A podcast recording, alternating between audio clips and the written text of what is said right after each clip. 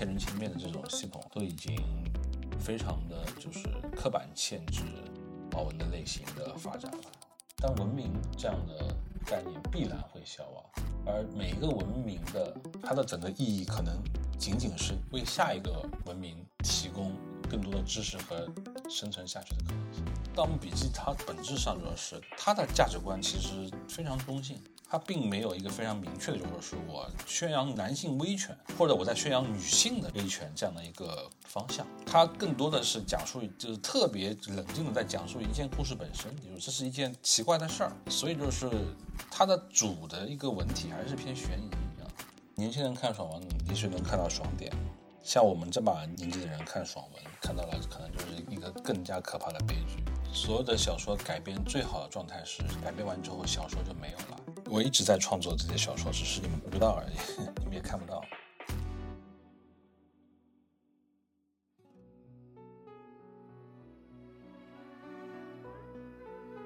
言之有物，不止硬核。欢迎大家来到新周刊硬核读书会 FM，我是钟毅。前段时间最火的一部网剧，可能就是《山河令》了。其实不止《山河令》，大概十年前起，网络文学就已经不知不觉地从相对小众走向了大众。在《甄嬛传》。《琅琊榜》《陈情令》《山河令》之后，我们实在是很难忽视网络文学的存在。它几乎重新定义了当下娱乐工业的生产。提到网络文学，我们其实也很难绕开一个名字，那就是南派三叔。作为最早出名的一批网文作家，从他写作《盗墓笔记》成名开始，就受到了许多的关注。围绕在他身上可以延展开来的讨论有很多，比如网络小说的类型化过程，比如他和粉丝的关系，比如他作品里的女性形象。以及出版业和娱乐业的结合等等。作为一个网络文学兴起的参与者和见证者，他或许能够提供给我们一些不一样的思考和视角。那欢迎南派三叔做客硬核读书会，和我一起主持的是我们的老朋友于雅琴，请两位跟大家打个招呼吧。大家好，我是于雅琴。大家好，我是南派三叔。非常开心今天能请到两位一起来交流关于网络文学的问题。那我就先开始。有人这么说过，说网络文学没有遗珠之憾，也没有怀才不遇。它和传统文学的路径其实不是特别一样。后回顾三叔的创作生涯，从贴吧到网文平台，然后再到实体书的出版，然后到现在的剧本创作，好像也能够间接的证明这一点。就是您认同这种网络文学没有遗珠之憾的说法吗？我我觉得五年前这个说法还是正确的。为什么是五年前？因为五年前网文还是呈现一种，其实也不是五年，我觉得五到七年前网文还是呈现一种多类型同时发展的状态啊，也就是说，大家对于网文产生财富价值的这个概念还没有那么的深刻啊，就大家还是会通过网文去创造各种各样的不同的价值，光是财富，但是。你说如果没有一步之憾，我觉得这已经是不现实了。因为现在真正能够出现在大家面前的网文的类型以及它的创新，都已经比较，至少是比较艰难了。主要是啊，就是并不是所有的类型的网文都有机会可以和大部分人见面的。它其实就是说是平台的那个筛选机制，其实包括像很多千人千面的这种系统，都已经。非常的就是刻板限制网文的类型的发展了，我不知道这么说是不是足够清楚哈。有两个方面的原因，一个是因为嗯大家看到网文能够创造财富，所以它的创作动机不一样了；第二个是网络文学的筛选机制，比如说大平台对它的一些挑选，会造成网络文学不像原来一样那么开放，是这样理解吗？大概是这么个情况吧，大概。其实现在都已经不成立了。网文现在已经基本上成为一种贵族的一种新贵吧，就一种 new money 的一种标签和代表了啊。然后，其实最开始的时候，不仅是网文，连作家这个标签都会让人抵触的啊。因为就说是作家对于我们这一代人来说还是比较神圣的。我觉得很多人是，包括我自己，就说是还是蛮难能够称上作家这个标签的这样子。以前不是有个词叫写手嘛？写手可能会更加的贴切一点，但是大家变成作家之后呢，就是反正现在就是你自己个人的想法没有没有办法抵挡媒体的洪流了。其实说实话，现在也就是对于称呼这种事情，整个体系的敏感性也其实已经很弱了。就不管别人叫你什么名字，你基本上也不会去反驳，或者去听的人也不会在乎。很多时候笔名，笔名本身好像大于你自己的各种标签。南派三叔就是南派三叔，就是是不是个作家，是不是个写手，大家都不是很在乎。好的，那之前好像有一段时间有非常多的讨论关于网文作家，您会觉得这个标签会让您非常抵触吗？或者说是大家对网文有很多的误会？首先，我先纠正一点啊，就是说是我只是说我自己的想法哈，个人认为我自己可能称不上作家，并不代表的所有人都是这么想的。这个不能说是写网文不能称为作家，这个会有很多歧义的，就是其他人听了会不开心的，这是一个。第二的话就是我是如何去思考文学这个，最开始真正意义上思考文学是在很久以后的事儿，在我童年时候，我思考的本质上不是文学，而是。说实话，本质上就说是对你自己人生的不满。你希望在小说中，或者在希望在故事里面寻找自己的你自己满意的一个人生。因为人生下来都觉得自己与众不同嘛，就是，但是这个社会非常的现实，就是你自己认为自己与众不同这个事儿，并不能改变现实的任何一分一毫，所以你就不得不去从故事里面去寻找，就说是各种可能性。所以那个。最开始的那个创作初衷跟高尚的文学理想这东西都是没有关系的。我甚至我认为就是其实应该蛮多人跟我是一样的。但是到了后来，就是当你写到一定程度之后，其实你会出现一些对于文学的思考，或者说文字的思考吧。因为你开始思考，就是说你用来创作这些故事的语言文字这些工具的本身，它最底层的含义是什么？就你开始去观察你最近的东西了，然后你才慢慢开始就说是。去想你，你是不是要写一些不一样的东西，或者你是不是要再往一些文学方面去探究一下啊？这个过程会持续很久，但真正的说，你真正要触碰到文学这个东西的边缘，其实还要花很长时间。所以很多人说网络文学啊，那个我觉得很多时候还是词义不统一，就是文学到底是什么？大家心中的文学这个词儿和就是媒体用的这个词语可能就不是同一个意思啊。所以很多时候会产生就是这种好像大家就是。在所有的层面上，所有的位面上面去聊这个，都可以聊通的感觉，这其实是不应该的，我觉得。那回到就是您的写作，您的写作题材其实是比较特殊的一个类型，盗墓小说，然后属于是奇幻类。那你看，像比如说好莱坞也拍过一些相关的电影，比如说《夺宝奇兵》啊、《古墓丽影》呀、《木乃伊》这样的一些作品，其实已经很多了。然后在上个世纪也非常受欢迎。那国内好像似乎是借助网络的力量，才把这种将古代文化和幻想结合起来的题材发展起来。那您能不能展开讲一讲，就是你对这一块儿，比如说这个题材，它需要一些涉及到古代文化的知识，你是怎么去搜集这些素材的？那你的灵感又是来自于哪？这其实讲过很多遍，因为我家庭比较特殊嘛，家里就是说长辈对于这方面的那个素材的积累是比较丰富的。但是其实像这样子去写作，比如几百万字的写作，其实也足以把一件事情讲得比较透彻了。所以现在。再去收集资料的话，基本上都要靠看很多学术论文了啊，就是看一些论文。然后，另外的话，灵感，灵感，我个人认为，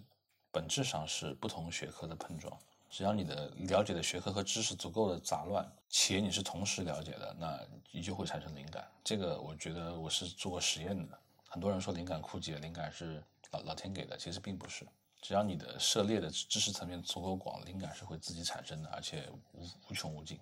哦，那其实说到这个，现在网文，您刚刚说到您的灵感是一直都有，但有些人会批评您，他说你一直可能会去写关于盗墓的题材，包括你最近也是一直都在更新，那会不会觉得这样的批评是对你来说，你会觉得不公平吗？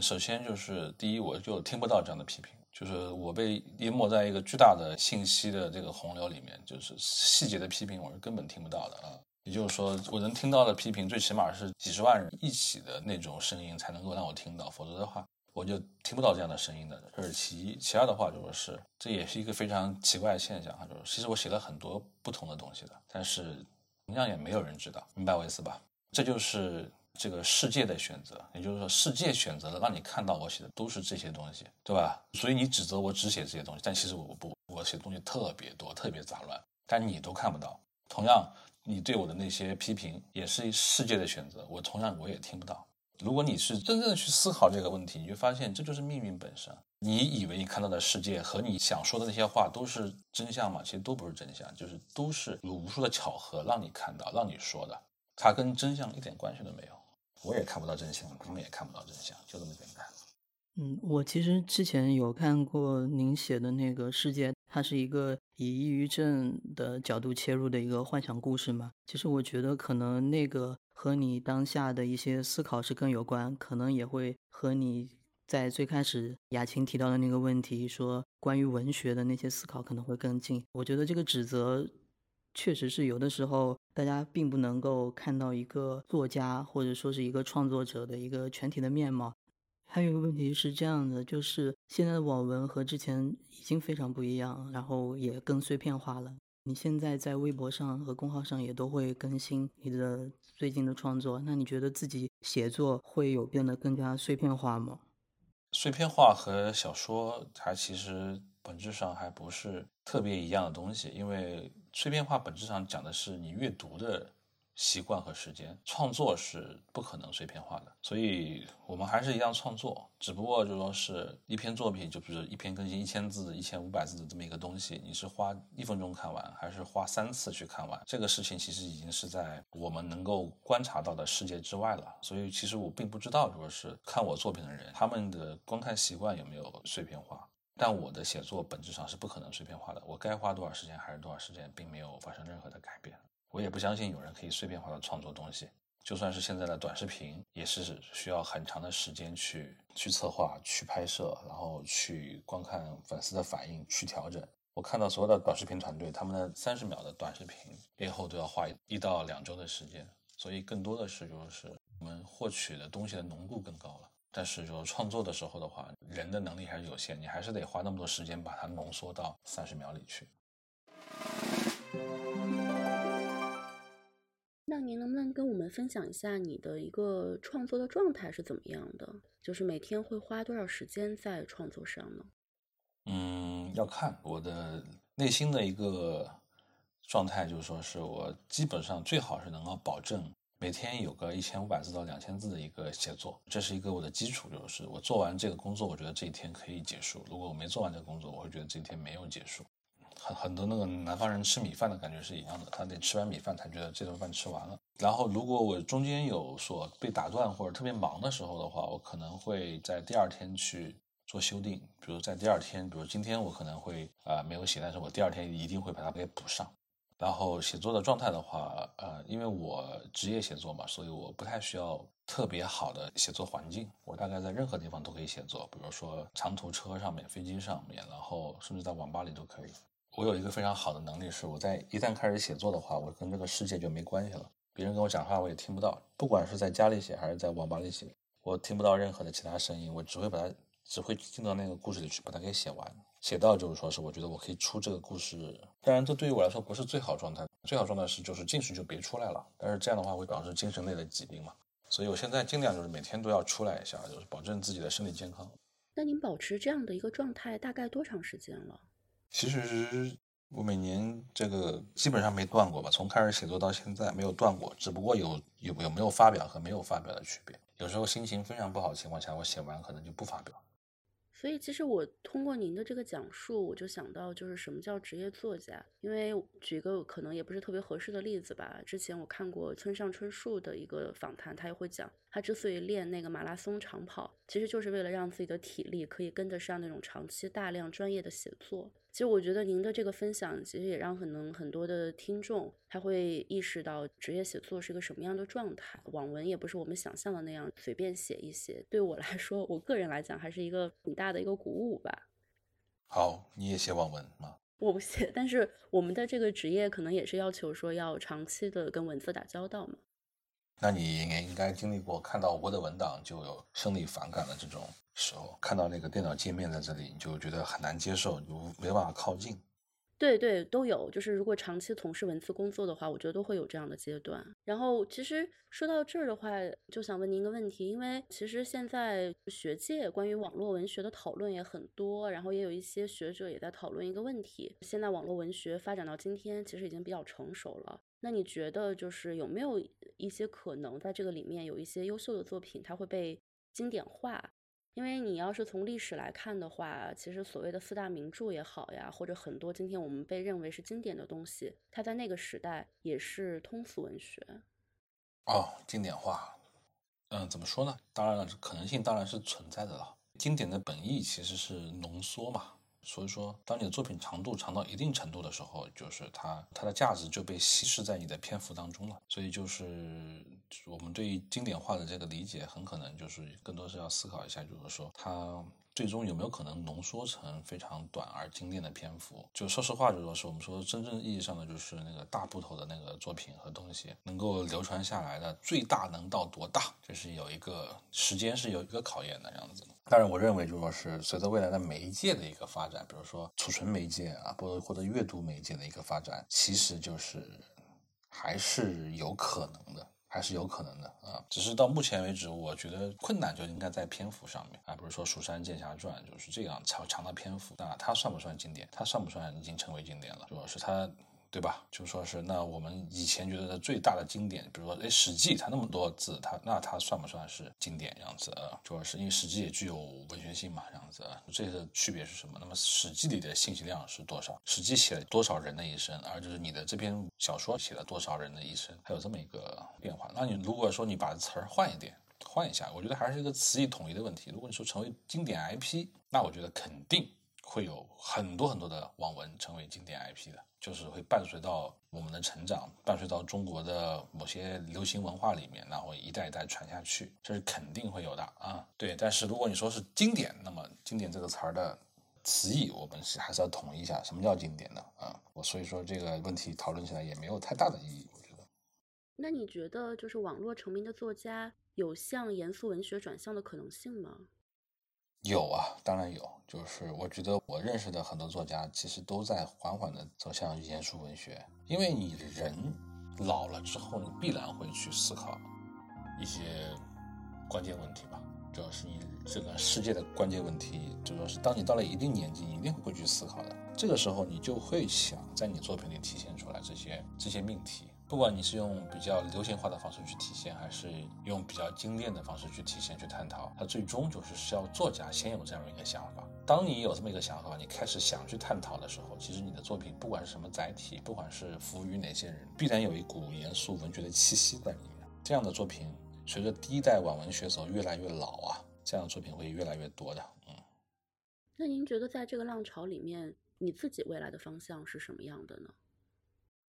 我的话，就随着我越来越老，我的作品里就会有越来越多这样的一些思考和探讨。当然，也不一定在《盗墓笔记》里面。我说了，我写了很多其他东西，我可能会放在我其他的作品里面去好好的去思考一下。但是我现在其实更更倾向于提问题。我希望我在我的作品里提出一些问题来啊，主人公可能是一种选择，但是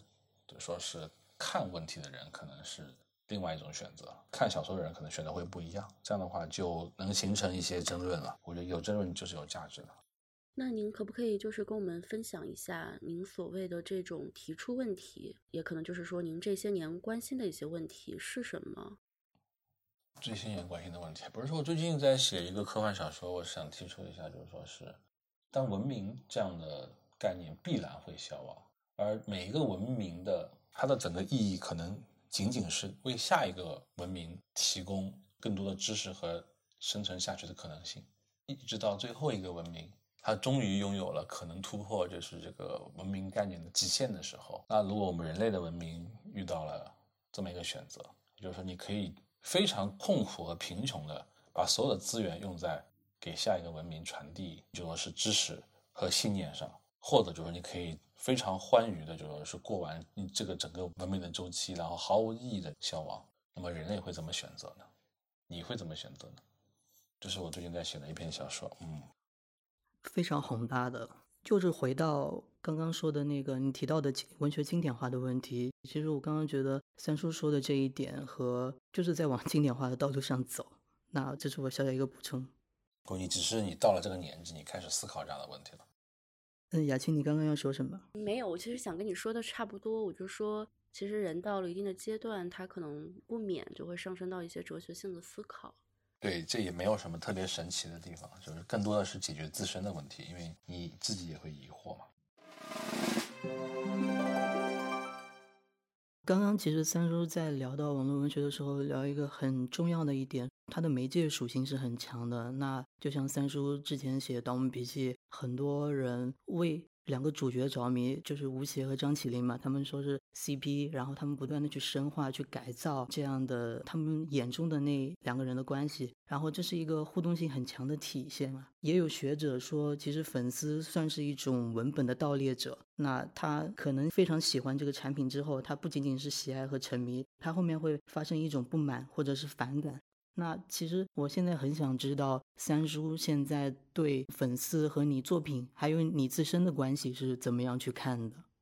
我觉得这个是一个需要宏观思考的问题，就是说，首先他能不能改变？就是我们看，就是说是柯南道尔，呃，写福尔摩斯的时候，好像是被人枪击哈，枪击的窗户，因为他把这个福尔摩斯的那个结局写的，好像是跟当时所有人的想法不一样。然后斯蒂芬金写的那个。头号书迷其实叫什么？就是电影叫《十日惊情》嘛，应该叫。嗯，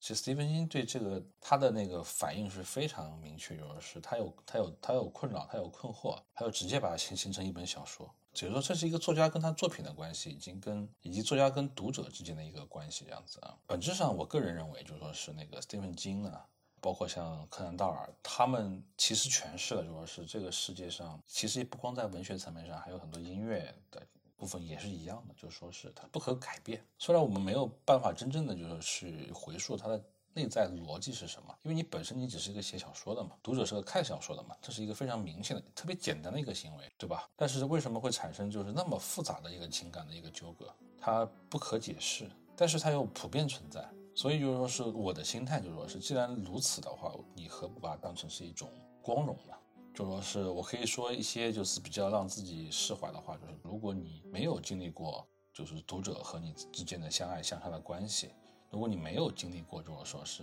作品和你之间的相爱相杀的关系，那你是不是就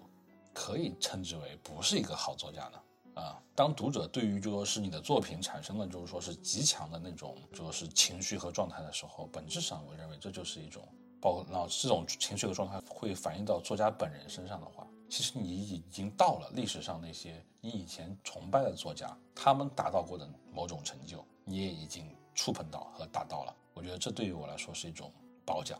这是一种主要是我对我自己的一种认同，这样子啊。然后时间过得足够久，一百年、两百年之后，就是别人不会记得这些冲突啊、这些情绪的细节是什么，别人只会把它当成是一个非常小的文学界的一个传奇故事。去茶余饭后去调侃他，这一定是这样的。你能看到这一天，所以他就是这么一个有头有尾的存在。他未来也不会有超出你预期的发展，过去也没有说特殊的，就是说是有什么有理由的来由，所以就坦然接受就好了。刚刚说的让我想到一点，就是因为从开始创作是两千零六年、两千零七年那个时候，到现在已经有十多年过去了。那在这个过程里面，你对粉丝的心态具体有什么样的一些变化呢？或者说是粉丝对你有一个什么样的变化呢？你感受到的？其实，哎，我觉得这也是一个非常固化的一个非常。那个就是每一代的粉丝的他的状态和他这一代的人的状态是非常相似的。最开始的就说是粉丝，他本质上他们看这样的小说，形成不要叫粉丝吧，叫叫读者吧，他们形成他们自己的组织，他们形成他们自己的想法，大家都非常克制的去讨论这些问题啊，都很克制。其实最开始的时候，粉丝跟很多时候交流的是情节问题、写作问题，以及就说是甚至他们会主要是有一些非常深刻的一些探讨这样子啊。然后随着时间的推移，就是第二代读者再重新进来，第二代读者可能就会相对来说比较自由，就相对说比较就是没有那么多束缚，没有那么多的说沉重的东西，他们会更加享受作品本身，享受签售啊，享受和作家的一个调侃啊，和作家的一些默契啊，他们会享受这些东西，但是他们也就不会特别强烈的去表达，就是他们想怎么样，他们更多的时候享受那种就是不言破的这么一种状态，这样子。然后再往后的粉丝就说是就会诱惑了下一代人，最新的粉丝就会出现一种非常强烈的，就是说是我想怎么样，我希望这个作品会是什么样一个状态，他们的这个表达会非常强烈。然后当这这些表达足够强烈的那个时候，就他们就会产生，就是说是对于作品的本身的就是第二次、第三次的一些理解。呃，从一最一开始就说是一个非常简单的，我是一个写书的、卖书的人，别人是一个买书的、读书的人，变成一种就是说我们都在这个故事里，但是我们不言破。到现在就变成就说是我们都已经不是属于属于我们是不是要把很多事情说破的一个问题啊，更多时候是我想说什么的这么一个问题了。所以就是或者说，是现在的这个整个网络环境会是一个非常非常多的想法的一个环境，信息量非常非常大，就是因为这个原因，大家都在表达自己的想法。刚才说到这个粉丝的。这块儿，然后我就想说，您肯定也有很多女性的读者。作为女性，我也很关心当下可能女性的议题比较多嘛，因为社会上对待女性有一些不同的看法。然后，尤其是随着这种社会的性别意识的更新啊等等，那很多人说您笔下的女性的命运都不是特别好。我不知道您是不是认同？您在就是写女性角色的时候，我不知道作为男性会不会觉得有些难以下笔呢？对，说实话，就本质上我不太会写女性角色啊。我是从去年开始才真正开始意识到女性和男性是不一样的。所以说是你在最开始时候写女性角色，你无非就说是最开始时候是写一个女性的外观，然后还是用你对男性的理解去写作它这样子。然后就是这是一开始，然后当你去尝试去写作一些女性的时候，因为你对女性不了解，你其实不会写，你就会写出很多奇形怪状的女性出来。就会大家会觉得你对于女性是不是有什么恶意或者怎么样？其实不是恶意，就是你不会，你不会，所以你就说是在写的时候，你就并不知道女性的荣光在什么地方。就你可能在哲学层面上，你可能理解女性，但是你在真正的，因为写作需要去真正的去，对于我来说是得去成为一个女性才能够了解女性应该怎么做，她的荣光在什么地方，她的整个能量在什么地方。但是你让我去成为一个女性，确实是比较困难。所以这就是我觉得现在网络上好多性别方面的这些问题的核心原因，就是双方极难互相理解的情况下，就是怎么能达成共识呢？达不成的，我觉得就是达成共识这件事情本身就我觉得就不应该提。所以对于我来说，就是我很想写好一个女性，因为我觉得就写好一个女性是一个作家的一个必修课吧。但是我现在还是写不好喜剧情感，因为整个所有作品本质上通过冲突去前进的嘛，也有冲突一定会有悲剧的气息在里面。只不过你最后要把它挽回，回成到一个完美的状态而已。但事实上就是，如果你是写一个偏喜剧的故事，它内核会更加悲剧。所以有时候悲剧，我觉得就已经算是一种特别好的，说是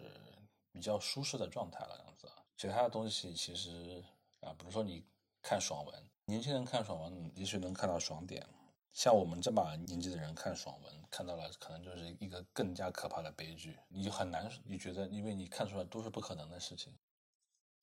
刚刚雅琴说到这个，我有一点就是挺想跟两位讨论的，因为三叔不管是盗墓题材的也好，还有其他的奇幻类的小说也好，可能是因为题材的原因，我反而会觉得它里边的女性有一些和其他，比如说言情小说也好，或者说是传统小说里面不那么一样的特质，因为它毕竟是一个冒险的东西。所以它里边的女性反而是有一种冲劲，或者说是有一种很坚韧的气质在那边。我是有一点这种感觉的，尤其是当最后影视化的时候，必然会呈现这样的一种特质。那是会是对，但是对于我们写作者来说的话，它就变成一个脸谱，这就非常的。单调就是我们在写作的时候，我们希望赋予这个人物更多的细节和更多层次。但是，就是当你用脸谱化的时候，当然你是最安全的，就你会写出一个普世上面大家都喜欢的这么一个角色。但是，当你去想赋予他一些细节的时候，你就容易让他变得很危险。其实你并不知道为什么这些细节会让人不喜欢。所以说，就是我自己反而会觉得，其实这种男性写女性，也不一定说你一定要站在女性的角度来写，而是说这个在你整个的作品当中是不是合理？它只要是合理的，其实。他就是好的角色，因为像您的小说，它的篇幅很长，也不是每一个人物他都是重点人物嘛。因为有一些是功能性的人物，其实是从写作的技巧来说，我觉得都是合理的。当然，也有一些作家，比如说我们知道的《包法利夫人》这些作品，可能作家他会用调动他更多的生命体验去揣度那个女性的心态。但某种程度上来讲，其实这个也是作家的创造，你也很难讲说真正的包法利夫人或者一个真正处在。那样情境的女性就是那样，我觉得文学和生活可能它的确还是有一些差异吧。嗯，这我不知道啊，我不知道。但是我作为一个写作者，我当然希望写的时候，我可以觉得我在非常充分的创作。就是如果只是去创作一些，就是说是比较简单的脸谱化的或者功能性的一些女性角色，当然就是其实很多的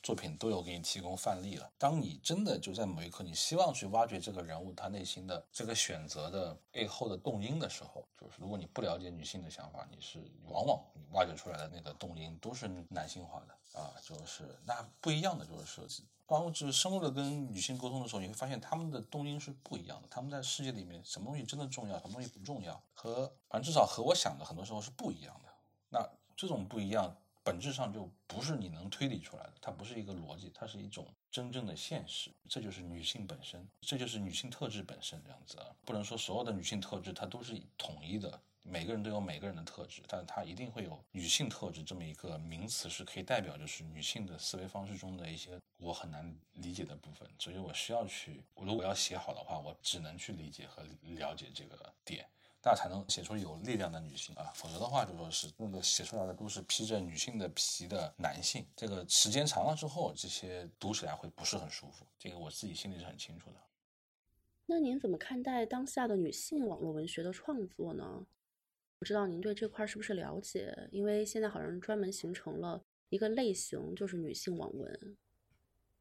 其实我说实话我不了解，但我也会看。就是从技法上说的话，女性网文必然是对人物关系会更加的极致一些。对于我来说的话，就是我在看特别强烈的人物关系的作品的时候，我也是能够享受的。但是女性网文中非常细节的部分，我可能就无法享受到了，因为就是在我的这个。摄入信息的这个能力里面，就是有很多信息就完全无法摄入，就说是不在我的频段里面，我是根本看不到的。那，另外就说是女性角色的选择和男性角色选择会完全不一样，所以说是当去看一个女性网文的时候，女性的选择会会让你直接无法带入嘛，在这一刻不会这么选嘛，所以这也是会有两种就说是状态的一个分野的一种状。这个已经是现实了嘛？因为基本上都会有男频、女频这样的一个频道的一个区分了，大家都非常自觉自发的分流到两个频道里去。但其实我还是有一个问题，挺想跟三叔讨论的，就是虽然也是关于性别，我观察到的一个现象是，因为你的。受众里边也有很多是女性的，那我不知道是不是女性居多，因为你呃你的主角很受他们喜欢，或者说是他们可以在你的主角上面找到一些安慰也好，或者说是其他题材里面不能给到他们的一些东西也好，那其实我会觉得好像反而是你的这种创作会对女性来讲，对部分女性来讲会更有吸引力。那我只是想补充这一点，算是一个小讨论了。它是这样的，我个人认为元素是没有性别的，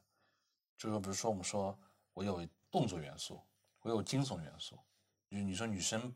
不爱看恐怖片嘛？我看到的女生都爱看恐怖片，越害怕她们越想看，就是我觉得元素是没有性别的，这完全是基于人的不同的区别这样子，但是价值观是有性别的，很多我们就很明确的就是说是红马文，男频里面是一种文体这样的，一个男生比如说是有很多女生喜欢这样子。像这样的这个，那我就当然，因为我没有深度问过，但我体感中，就女性对这样价值观的作品应该是不会喜欢的。那如果是这样一个情况的话，如果是，那么《盗墓笔记》它本质上主要是它的价值观其实非常中性。它并没有一个非常明确的，就是说我宣扬男性威权，或者我在宣扬女性的威权这样的一个方向。它更多的是讲述，就是特别冷静的在讲述一件故事本身，就是这是一件奇怪的事儿。所以就是它的主的一个文体还是偏悬疑这样子。在这样的一个情况下，所以说它本身的元素不具备排斥是那个性别的这个部分，所以男生女生都是可以看这个作品的。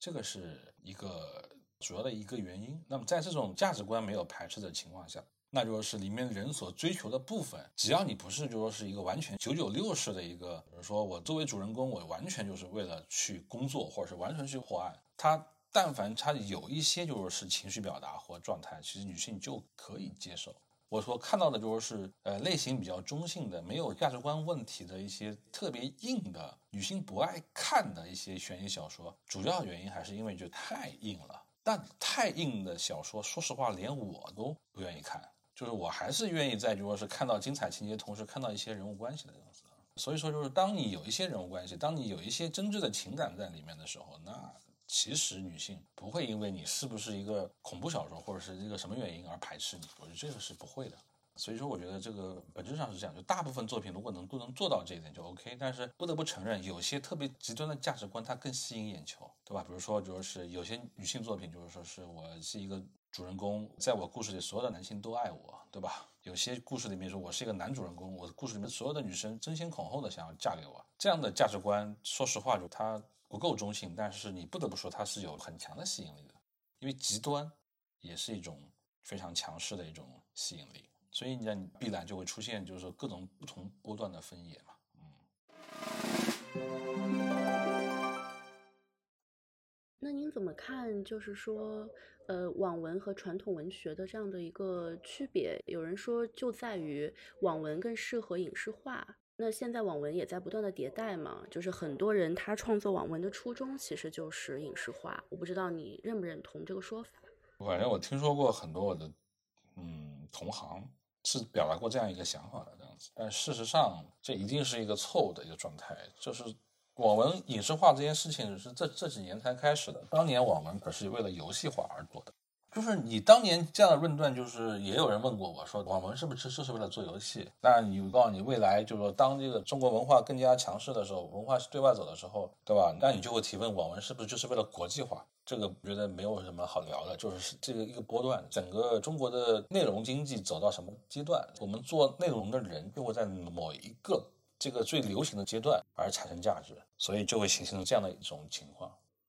刚刚也提到那个影视化的问题，三叔他你的那个是最早改编的一批影视化的小说之一嘛？已经有十多年了，你觉得现在这个改编？你最理想的一种状态是什么？你有没有觉得哪一部小说改编是你最想要达到的状态？不管是你自己的也好，或者说是其他作者的也好。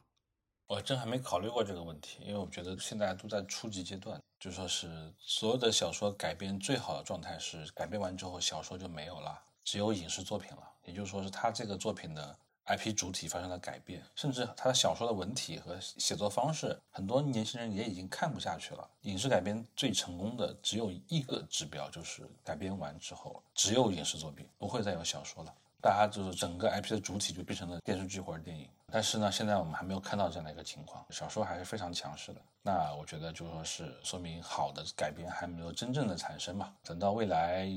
这样的作品出现的时候，我觉得就到时候我们再大家讨论这个问题，才能可以更好一点。现在大家还是要为工业化更加努力，还是在打基础。您刚刚提到这个工业化，因为最近很多关于影视的讨论也在讨论这个工业化。嗯，眼里的工业化是一个什么样子的状态？你在写剧本时候，你幻想出来的是什么样子的？拍完之后就应该是什么样子的？这就是工业化啊！大家的所有的印象。对于这个作品的最后的结论，从一开始就是一样的，而且不会更改，不会减分，这就是工业化啊！大家充满自信的走向最后那个结果。那刚刚说的让我想到，除了托尔金的《指环王》，我还想到《哈利波特》，好像他的影视化也是很成功，但是他的小说或包括他的小说作者，其实也是同样的强势的一个存在吗？那你现在觉得你自己的作品里面，你有比较满意的吗？呃，我其实都还没有，其实我还得继续加油，可能我得到八十到九十才能看到满意的作品吧，我觉得，因为我进步的很慢。关于这个 IP 化，您刚刚也提到了关于它的游戏化，或者说是它的一些其他的周边，包括它的嗯，就是除去影视化之外的一些让人更多能接触到它的方向嘛？那你现在觉得，比如说像奇幻的，或者说是冒险的，那它更容易？获得关注。那现在我观察到的一个很有趣的现象是，网文迭代之后，我们看到的影视化的很多是仙侠类的小说，或者说是仙侠类的一些，它从女频诞生出来，但是它反而也吸引了一部分男性去关注。那你觉得现在这种 IP 化的方向？或者说是这种呃，IP 会让你感到危机吗？比如说，有一天你的作品大家会觉得好像看厌了，那我不要这种奇观了，我已经不想在地下墓道走了，或者说是我已经不想要这种纯视效驱动的那种情节了，那你会有危机感吗？大概有两到三年吧，就说是每十年当中有两到三年时间，观众会厌烦所有的视效，厌烦所有的类型，回归到本真去看一些，都不是仙侠的问题了。仙侠也有这样同样的问题，仙侠自己本质上也是一个类型片了。更多的时候，人会在每十年的两到三年时间里面去关注现实，所以就是你看到每一段时间会有出现很多特别优秀的现实主义的作品出现，让这些作品的这个精彩程度和引人思考的程度也是非常的非常厉害的这样子啊。但是很快就是这个现实主义的风潮又会又会过去，然后就是人又会开始去幻想去那个。如果你经历的时间足够长的话，你根本就不会去。担心这样的问题，因为我已经经历过最起码三十年的轮回了。从我小时候开始看图书出租店里面那些小说的时候，这个小说的从现实主义变成变成武侠，变成玄幻，再变成现实主义，循环往复到现在，我已经经历了三轮了。我知道人类就是复读机，它永远是以十年、七到十年为一个单位，不停的旋轮转他们自己的爱好的。所以每个类型、每一个东西都是在不停的轮转当中，就像你想。真正想要吃饭，你以为你每天都会吃不同的菜，事实上你就是三到四种菜不停的循环，你吃不到更多的其他东西的。现在最多就是吃个泰餐，吃个中餐，吃个西餐，但事实上你逃不出，你并不会产生一种完全新的一种食物方式，去说我要吃一个什么我自己自创出来的东西是不会有的。那么它本源就是文化，它本质上就是文化。人类就是生活在文化这个信息茧里面，是无法逃脱的。所以为什么文化是有巨大价值的？所以不用担心，就说是别人会看腻这个东西，从来也没有人看腻过。我中国几千年历史，从来没有人看腻过，对吧？清朝有《子不语》，你往前各种各样的这种志怪小说，每个朝代都有。如果要看腻的话，早看腻了啊。您后面会考虑创作更现实一点的小说吗？就是完全没有幻想因素，然后是现实主义的那类小说。我一直在创作这些小说，只是你们不知道而已，你们也看不到。就这样的小说就没有出版的机会，也没有影视化的机会。所以我自己我就慢慢创作就好了。也许有一天我的其他作品也会突然间变得很受欢迎的，对吧？还是蛮期待看到的。雅琴，你这边还有问题吗？对我也很期待。如果三叔写现实主义小说的话，我也相信还是会有大量的读者支持你的。嗯，希望吧。其实对我来说，我觉得其实也是一个蛮有意思的事情，就是像您这么受欢迎、这么畅销的作家，都会有没有发出来的小说。其实这个让我可能也对整个出版的生态有了一个新的看法。我觉得它更符合逻辑，不是吗？它更符合逻辑啊，就是更符合，就是说是真实的一个逻辑啊。除非就是你自费或者是怎么样，否则的话，我们可以换位思考嘛。如果你是一个出版社的一个总编，你会。说我要出版一本南派三叔的严肃小说，然后公司是你用你的身家性命去投资的，里面的每一分钱都是你之前打工赚来的，你要把这些钱付给我当版税，然后出版一本这样的小说，你可以自己去思考一下，就是你同时我也承诺说，如果你不出版这本，你可以出版我这本《盗墓笔记》。哎，你在这个这样的一个选择体系里面去的话，你会怎么选？这个其实是一个，对吧？除非就说是对于。这本严肃作品抱有巨高的、特别大的一种评价，觉得这样的作品如果不出版会埋没于世。那显然我并没有写出这么好的作品嘛？答案是显而易见的。当然，就是随着时间推移，也许就是到了某些时候，出版社觉得就是你已经盆满钵满了，已经可以就是去承受一些损失了，这样他也许会尝试去出版一些这样的作品。但事实上，你也会明白，就当你的第一本严肃的作品出版之后，它没有达到既定销量，那么。后面呢，就基本上变成比之前没有出版之前更困难的状态了。大家对于你的严肃作品会产生一种避而远之，就尽量不要去触碰的这么一种心态。所以对于我来说，我也是比较谨慎的啊。那我真的就是印一个五千册去发行一下也可以，也没有问题，可以做这样事情。但是它如果不好呢？它如果变成一个笑话呢？我也会思考这样的问题，因为毕竟大家对我的标签并不是一个严肃的人。大家会认为我是一个每天在地下工作的人。我之前有听过一个播客，它是一个蛮有名的，叫 Fresh Air。那个主持人当时请斯蒂芬金做嘉宾，然后斯蒂芬金提到自己写了《肖申克的救赎》，那个主持人懵了大概可能三秒，然后问了他：“那个是你写的呀。就是其实很多时候，这个人家对他是有一个期待的，就说你应该就是写恐怖小说，你应该就是写流行的小说，然后反而严肃的小说你并不能够写出来。甚至到现在，那个比如说他的电影已经出来了，大家还是会批评他说，斯蒂芬金写了一部二流的小说，然后改编成了一个一流的电影。所以我觉得可能大家对类型化的小说家或者说是作家是有一点点的偏见的。非常难。当年斯蒂芬金为了发表《肖申克的救赎》，他为了《肖申克的救赎》，他写了另外三个恐怖小说，把它给合在一起，叫《四季奇谭》，那《肖申克》才得以出版。之前的话，他《肖申克》虽然是个好作品，他都他也有这样的问题啊。这其实也是说明作家转型也是很难的。我觉得呢，人之常情，就是你已经在商业领域里面已经达到这么高的成就了，对吧？你还想名留青史，你还想就得到更多的褒奖。说实话，就说是可以两全的人太少了啊。另外就是说是作品的凝聚性也非常重要。你商业化写作的时候，你必然不会太过于凝聚你的作品，因为你有出版周期，